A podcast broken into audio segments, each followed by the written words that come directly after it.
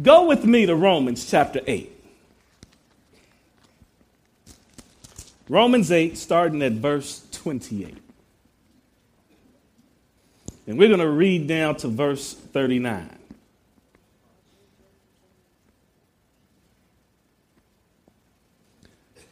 It says, And we know that all things work together for good to those who love God, to those who are the called according to his purpose.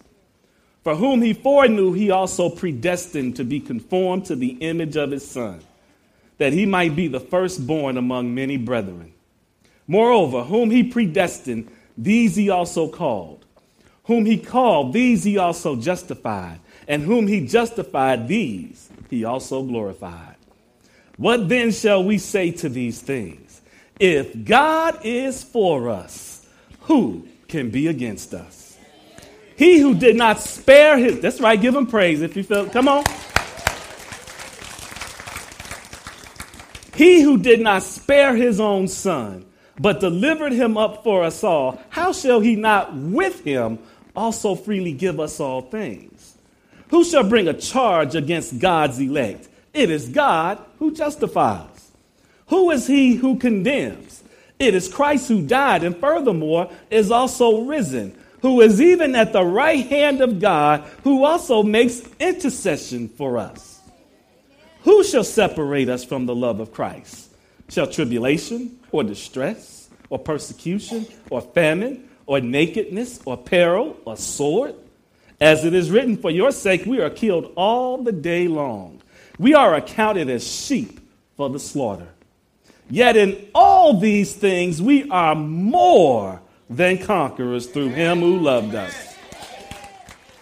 For I am persuaded that neither death nor life, nor angels, nor principalities, nor powers, nor things present, nor things to come nor height, nor depth, nor any other created thing shall be able to separate us from the love of God which is in Christ Jesus our Lord.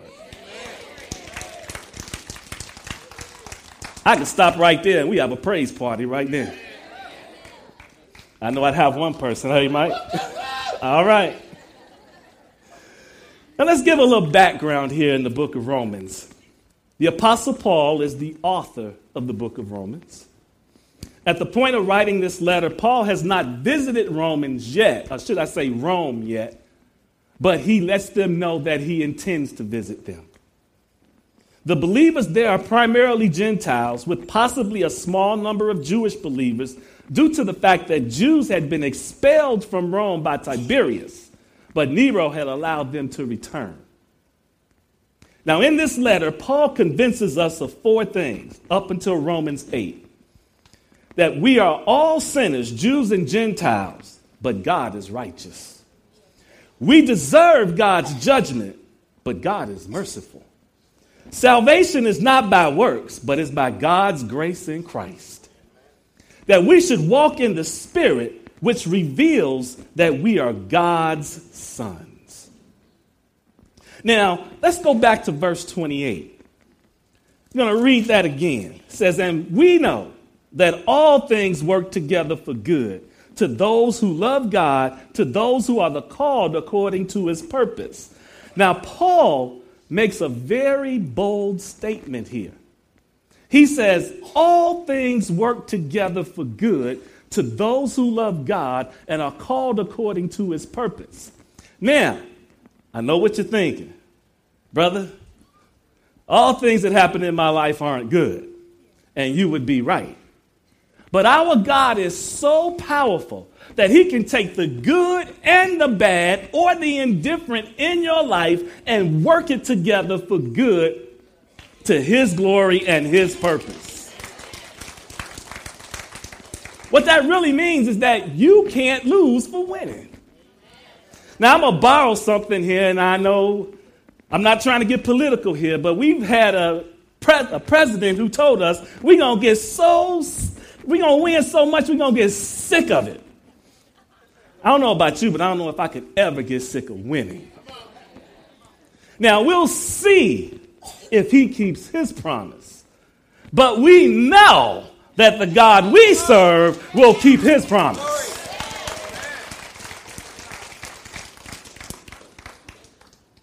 Paul didn't say all things that occur in life are good. But we are going to go through some things. And sometimes the things that you grow through are worth it when you get to the end. For example, some years ago, back in 1987, I got engaged to this young lady. And I wanted to get married right away. I was like, I, brothers, I was trying to talk her into it.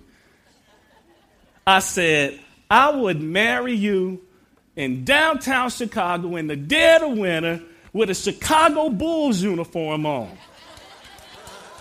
Whatever it takes. But she would say, No, I want this big wedding. I want this big wedding. And I was like, Man. And I didn't want to wait, but I had to go through. Did it feel good at the time? No. To complicate matters even more, she was living in Chicago. I was stationed at Bergstrom Air Force Base in Austin.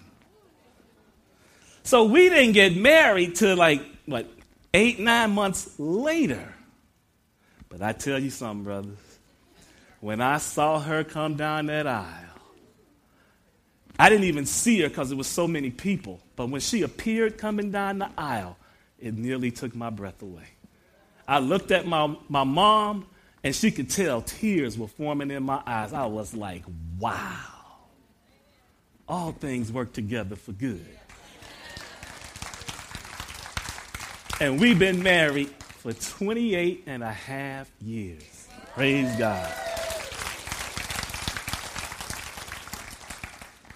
Now, Paul makes this bold claim, this bold statement. And he doesn't just stop there, he then goes to try to back up what he's just said. So let's look at verse 29. It says, For whom he foreknew, he also predestined to be conformed to the image of his son, that he might be the firstborn among many brethren. Moreover, whom he predestined, these he also called. Whom he called, these he also justified. And whom he justified, these he also glorified. Now, why does Paul do this? Why does he deal with us on this in the beginning?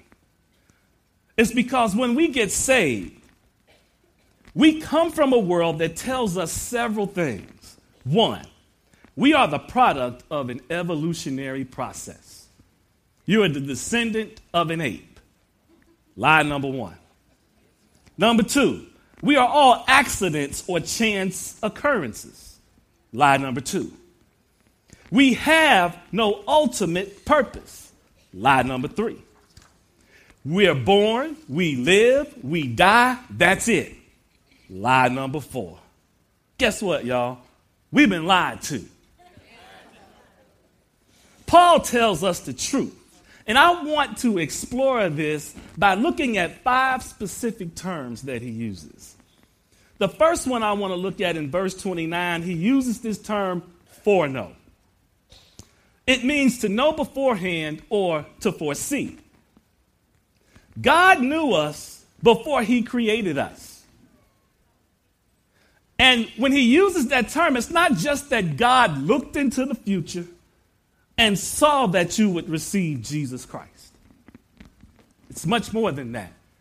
It's that he looked into the future, saw the mess you would get yourself in, saw the problems that you would have, the hateful attitudes that you would have, the loose ways that we all would live our lives. And in spite of all of that, he chose you.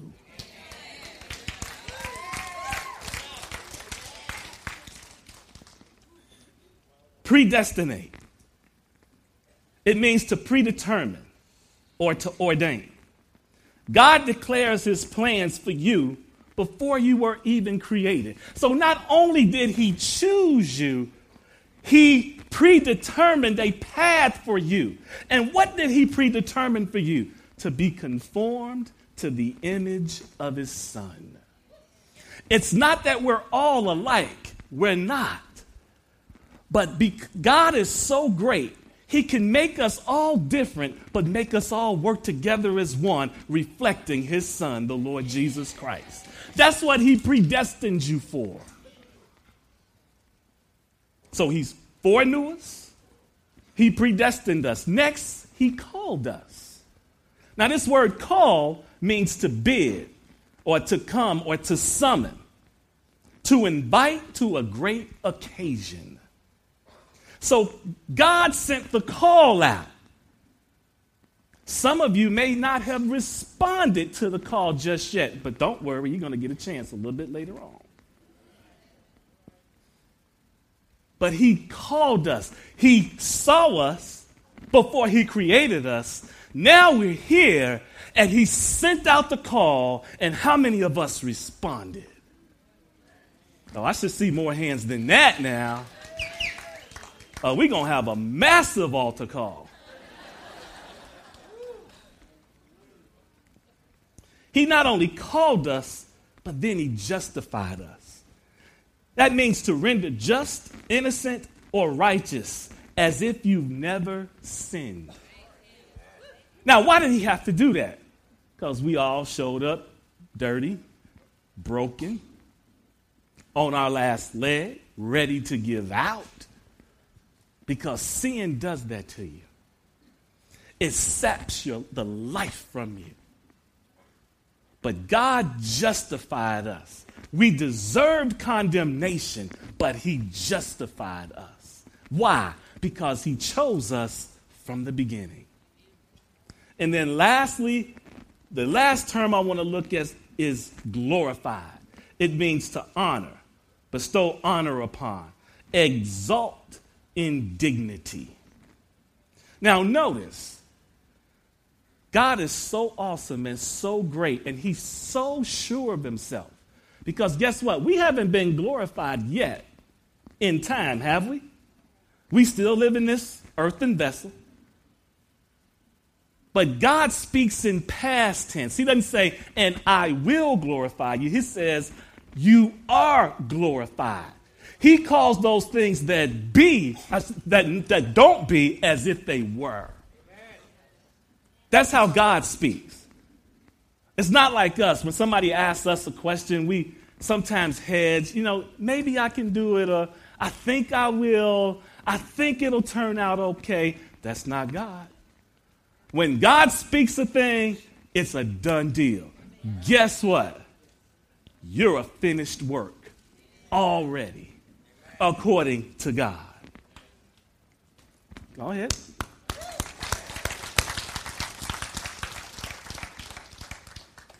Now, why did God purpose to do all of this? He didn't just choose it because, well, I feel like doing something. You know, I'm just tired of being God sitting up in, he- in heaven and I got all these angels worshiping me and that kind of thing. That's not God. He chose to do all of this because he wanted to set his love upon you. Now, I want you to think about this. God chose to love you before you were even created, before you were even a blimp on anybody's scale, before your parents came together. He chose to love you. I don't know about you, but that kind of like blows my mind. Especially when I think about what I've gotten myself into and what I've done. But we'll talk about that a little bit later. Let's go to verse 31 and 34.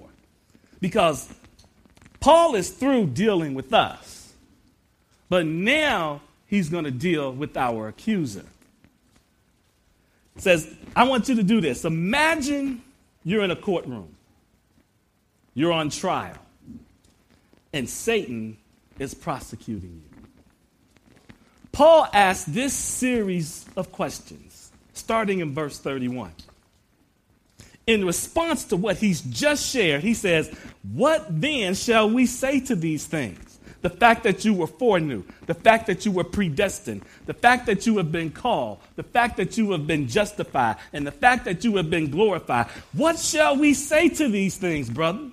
If God is for us, who can be against us?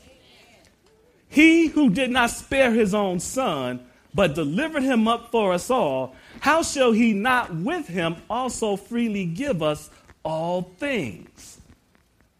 So he starts, now you know, in verse 31, he says, If God be for us, who can be against us? He says that because he knows that the enemy is going to try to come against us. He's going to try to make you question whether or not God is truly for you. Now, I had something interesting happen here recently. My wife and I, we went to Las Vegas, Nevada to celebrate my brother's 50th birthday. Don't worry, I didn't touch any slot machines or anything like that. While I was there, one morning, I had gotten up to do a little devotional time with the Lord. My wife was still asleep. And I get a phone call. And so I look at my phone. Now, here's one of the unusual things. You know, when God, there's a setup in play here. This was a setup because I don't usually have my phone on where it can be heard. I always have it muted because on base when I teach, I can't afford to have that phone on and it ring while I'm teaching. But I just happened to have it where you could hear it. It was a, a, a ringtone on. And it rang, and I picked it up, and it was my oldest son. My oldest son lives in San Antonio. And so he calls me. Now, my oldest son doesn't normally call me on my phone. So when I first saw his name, I was like, uh oh, something's wrong. I answer it, and as he's talking to me, I'm thinking, uh oh, it really is something wrong because he's talking to me about his girlfriend. And his girlfriend is saying to him, Dad, she, she, she's, she's not doing well right now, and she insists on talking to you. I was like, wow, okay, well, put her on. So I started to talk to her. And the very first things that she said was, is, God is mad at me. God is against me. And, and everything is going wrong. He must be upset with me. And I had to let her know. I said, No, God is not mad at you. God is not upset with you. God loves you. He is for you. He is with you. To make a long story short, God gave me the privilege of leading my son's girlfriend to Christ. She thought that God was against us or against her. But Paul lets us know no, God is not against you, He is for you. So if you're thinking, and you know, thoughts creep into our mind, when things go wrong in life, we start to think, man, is God with me? That's just the enemy speaking. God is not against you, He is for you. In verse 32, he says, God, who gave us His Son, if he gave us his son, how will he not freely make available to us all things? The scripture tells us that God will not withhold any good thing from those who love him. If he was willing to sacrifice his own son, do you think he would withhold a job from you? Do you think he would withhold anything that you need in your life from you? That's the point that Paul is making. Spiritually speaking, do you think he would withhold anything back from you? No. Think about it like this. If, I wish I had this kind of money, but let's just say, for the sake of argument, I do. I, I dealt out a million dollars and I paid for a cruise for everyone here.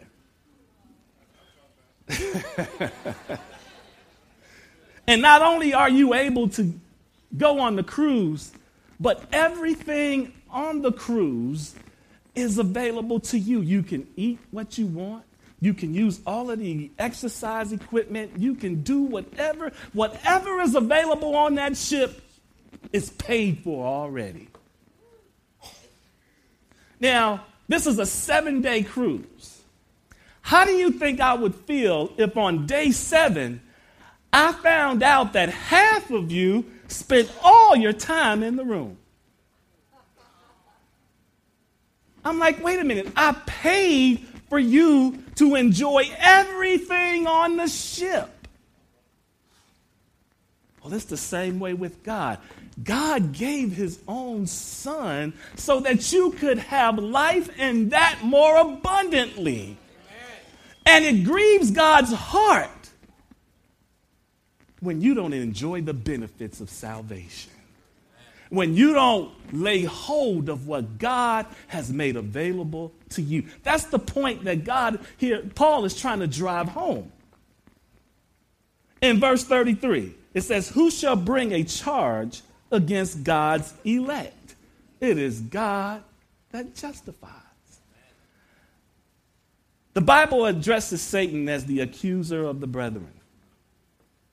And many times he tries to go before God and accuse us of things. But Paul's answer to Satan is wait a minute, you're coming to the wrong place. To come to God and accuse his children of wrongdoing, wait a minute. He's the one that justified them. He's the one that declared them to be righteous. So, as far as God sees you, he sees you in Christ. The Bible tells us that we are the righteousness of God in Christ. So when God sees you, guess what? He sees Jesus. He sees you washed in the blood. Therefore, the enemy can't accuse you of anything that will stick. And if you do fall into sin, guess what? The Bible tells us that if we confess our sins, He is faithful and just to cleanse us from all sin and make us righteous. So the enemy can't lay anything to you, to your charge. And then in verse 34, who condemns you? In verse 34, it says, It is Christ who died, and furthermore is also risen who is even at the right hand of God, who also makes intercession for us. So the sacrifice has been made. He's died, he's risen, but you would think that would be enough. But Jesus says, no, that's not enough. I need to intercede for my brothers and sisters to my Father. They're praying, the Spirit of God is praying, and I need to be interceding as well.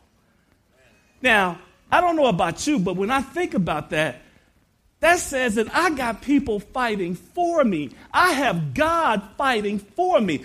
The fight didn't just end at Calvary, the battle continues now. And Jesus is not just sitting idly by doing nothing, He's interceding for us even now.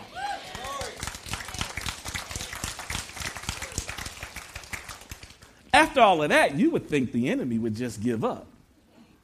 But he's crazy, so. But Paul doesn't just stop there. First, he dealt with us, then, he dealt with the enemy. Now, he's going to talk about life's circumstances. In verse 35, he says, Who shall separate us from the love of Christ? Shall tribulation or distress or persecution or famine or nakedness or peril? As it is written, For your sake we are killed all day long. We are accounted as sheep for the slaughter. Yet in all these things we are more than conquerors through him who loved us. So Paul says, who can sep- what can separate us from the love of Christ? Can tribulation, distress, persecution, famine, nakedness, peril, sword.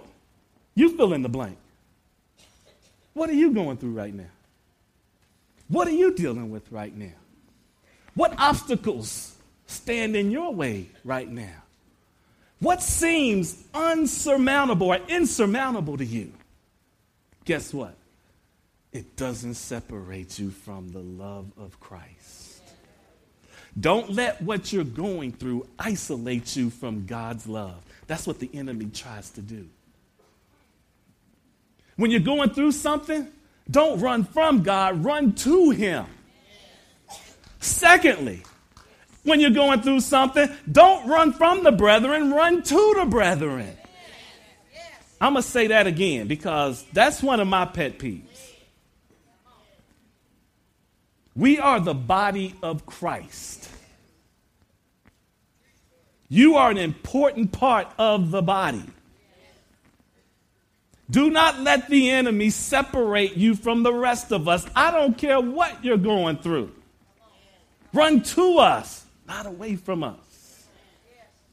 And if you don't want to share, that's fine. Run to this altar and you lay it at God's feet. Why? Because the Bible says that you are more than a conqueror through him that loved us. I don't care what you're going through right now. Now, what does it mean to be more than a conqueror? It means to be an overwhelming victor, a super conqueror. How many football fans we got in here? Compare it to this. Dallas Cowboys against the New England Patriots. The Cowboys win 102 to nothing. That's exactly what it means. You are more than, he didn't just say you are a conqueror. He says that you are more than a conqueror. You want to know why you're more than a conqueror? Because King Jesus routed the devil. He routed him. Even in the book of Romans, Paul tells the believers that Jesus shall bruise the enemy's head under your feet. You're more than a conqueror. Now, Paul is someone who can testify to this. No one understood this better than the Apostle Paul. Let's take a quick look at his life. Go to Acts chapter 7, real quick.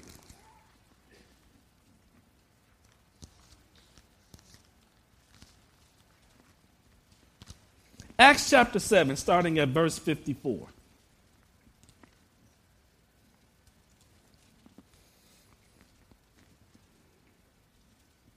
Stephen, one of the first deacons of the church,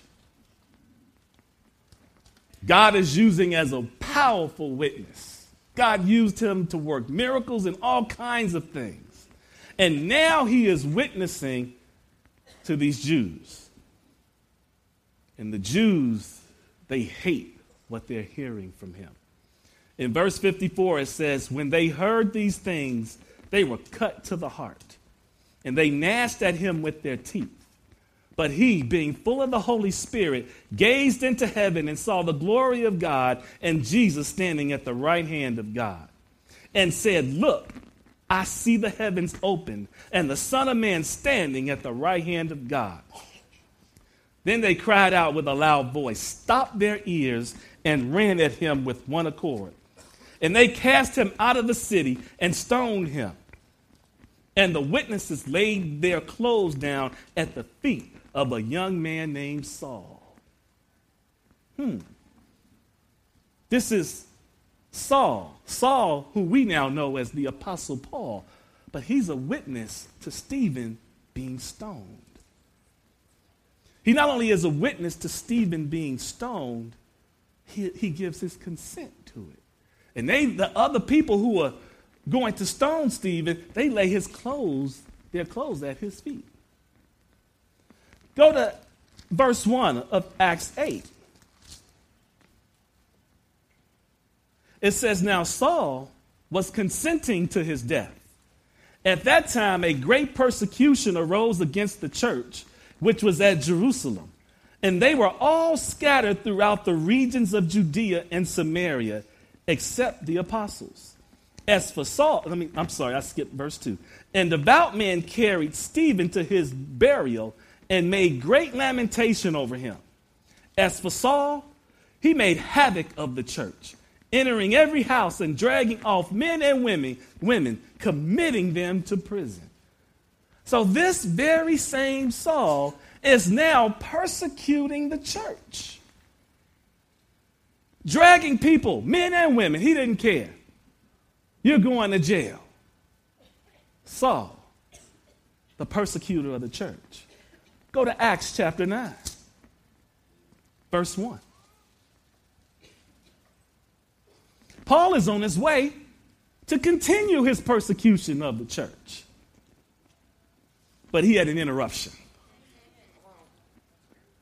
Then Saul, still breathing threats and murder against the disciples of the Lord, went to the high priest and asked letters from him to the synagogues of Damascus, so that if he found any who were of the way, and the way being following Jesus, whether men or women, he might bring them bound to Jerusalem. As he journeyed, he came near Damascus, and suddenly a light shone around him from heaven. Then he fell to the ground and heard a voice saying to him, Saul, Saul, why are you persecuting me? And he said, Who are you, Lord? Then the Lord said, I am Jesus, whom you are persecuting. It is hard for you to kick, kick against the goads. So he, trembling and astonished, said, Lord, what do you want me to do?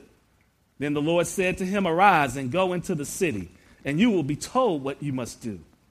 And the men who journeyed with him stood speechless, hearing a voice, but seeing no one. Then Saul arose from the ground, and when his eyes were opened, he saw no one. But they led him by the hand and brought him into Damascus. And he was three days without sight, and neither ate nor drank. So Paul is going to persecute and jail more Christians but the Lord Jesus himself stops him. But notice, Jesus didn't stop him to kill him or destroy him. He stopped him because Paul, who was then Saul, was chosen. He was chosen even before he was created. God chose him knowing he was going to persecute his church. What kind of love is this? Paul went on to write at least 13 books of the New Testament and establish churches throughout Europe and Asia. Now, if you're a Paul, you have to wonder about this yourself. I know if somebody was persecuting my family, I'm not looking to save them. You can fill in the blank as to what, what I'm looking to do. But Jesus doesn't do that. He saves him and then puts him to work in his kingdom. And not only that, in a lot of people's eyes, the Apostle Paul was the greatest apostle to walk the earth. Man, doesn't that tell you something about how God can turn you around or turn your situation around? What's our theme today? Victorious love. Love that can't be defeated. You know what makes victorious love victorious? It's unrelenting. It doesn't stop until it wins. And because God is love, God doesn't stop until he wins. What is Paul's explanation for why God chose him? Let's go to 1 Timothy chapter 1.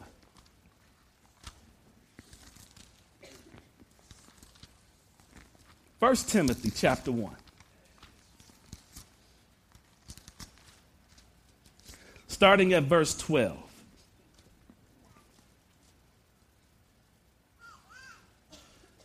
It says, And I thank Christ Jesus our Lord, who has enabled me, because he counted me faithful, putting me into the ministry. Although I was formerly a blasphemer, a persecutor, and an insolent man, but I obtained mercy because I did it ignorantly in unbelief. And the grace of our Lord was exceedingly abundant with faith and love which are in Christ Jesus. This is a faithful saying, and worthy of all acceptance that Christ Jesus came into the world to save sinners, of whom I am chief. However, for this reason I obtained mercy, that in me first Jesus Christ might show all long suffering as a pattern to those who are going to believe on him for everlasting life. So Paul says basically, God set the standard with me. I'll put it into, the, into today's vernacular. If God could save me, he can save anybody. That's what he was saying. He said, I am the chief of sinners, but God chose me to set a pattern. So never think that you're too far from the living God. Never think that. And how did Paul's walk end? This is how he finished. Go to 2 Timothy chapter 4.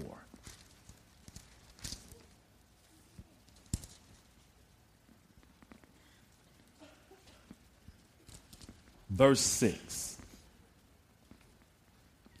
For I am already being poured out as a drink offering, and the time of my departure is at hand. I have fought the good fight. I have finished the race. I have kept the faith. Finally, there is laid up for me the crown of righteousness, which the Lord, the righteous judge, will give to me on that day.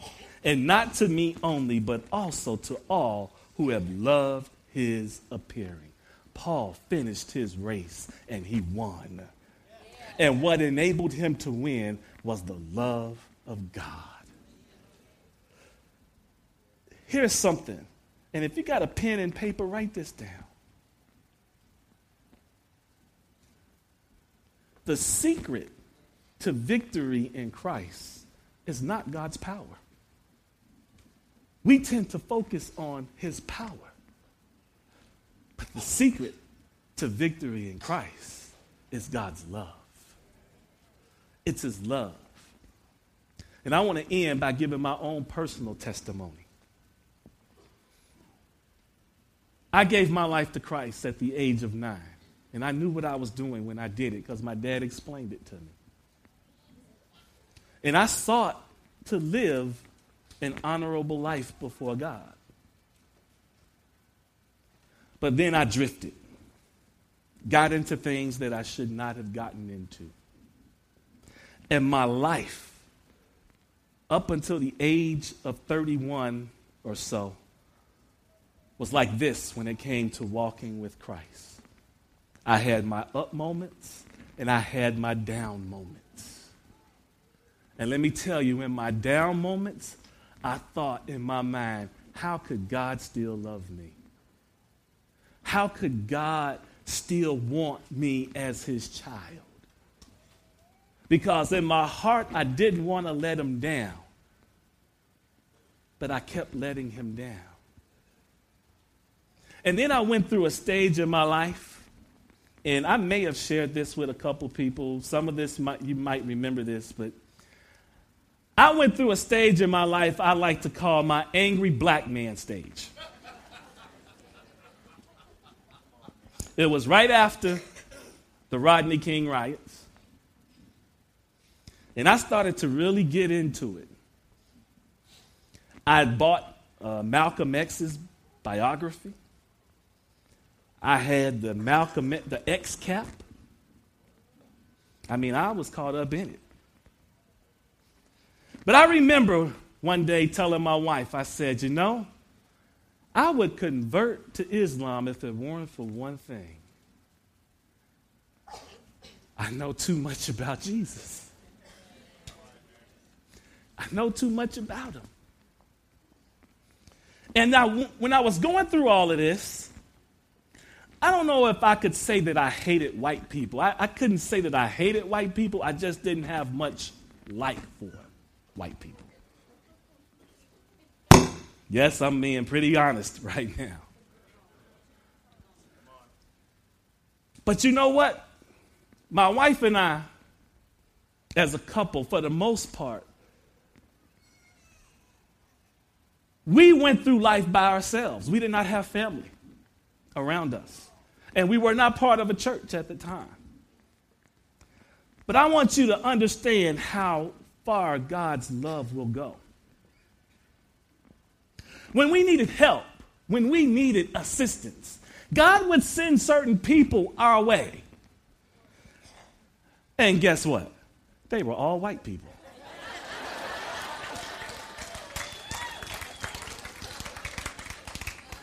And not only that, it, we, it, there was a running joke, inside joke that my wife and I used to have.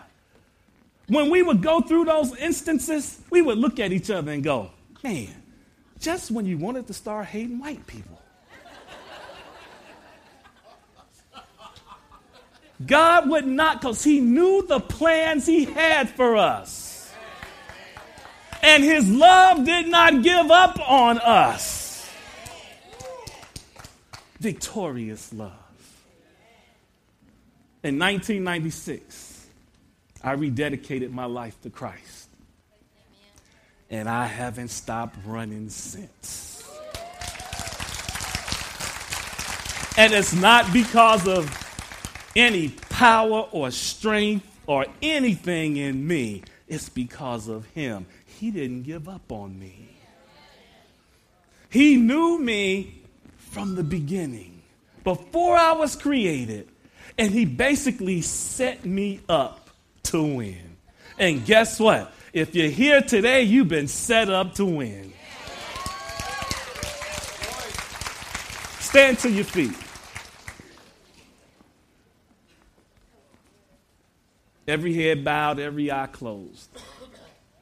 I'm going to ask the ministry team to come forward or wherever you normally stand.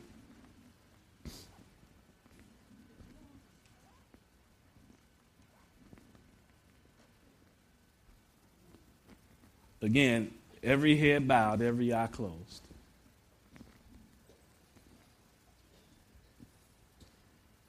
I said that for some people,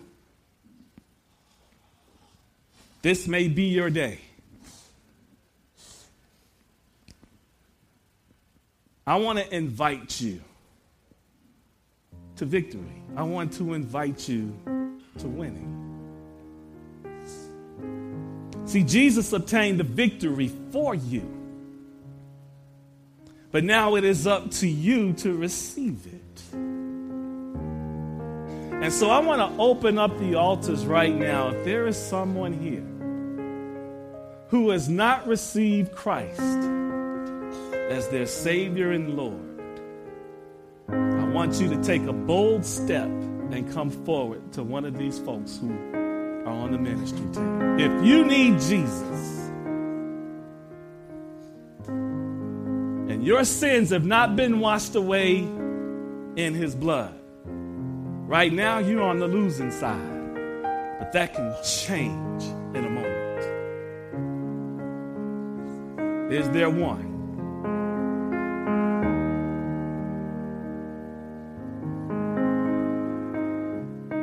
Secondly, if there are those, you've given your life to Christ, but like me, you backslid. You've had an up and down walk with Jesus, but you want to settle that right now. I invite you to come forward right now.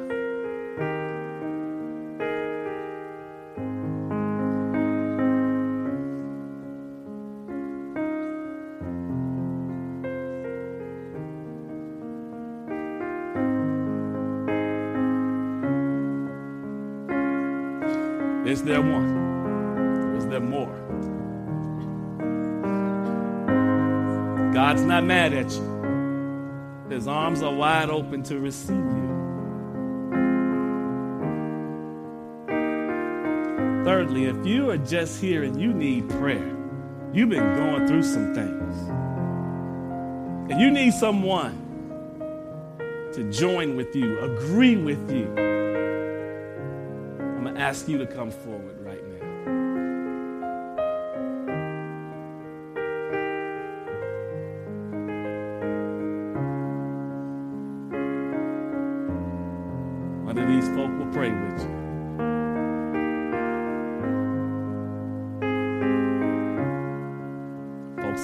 Keep coming.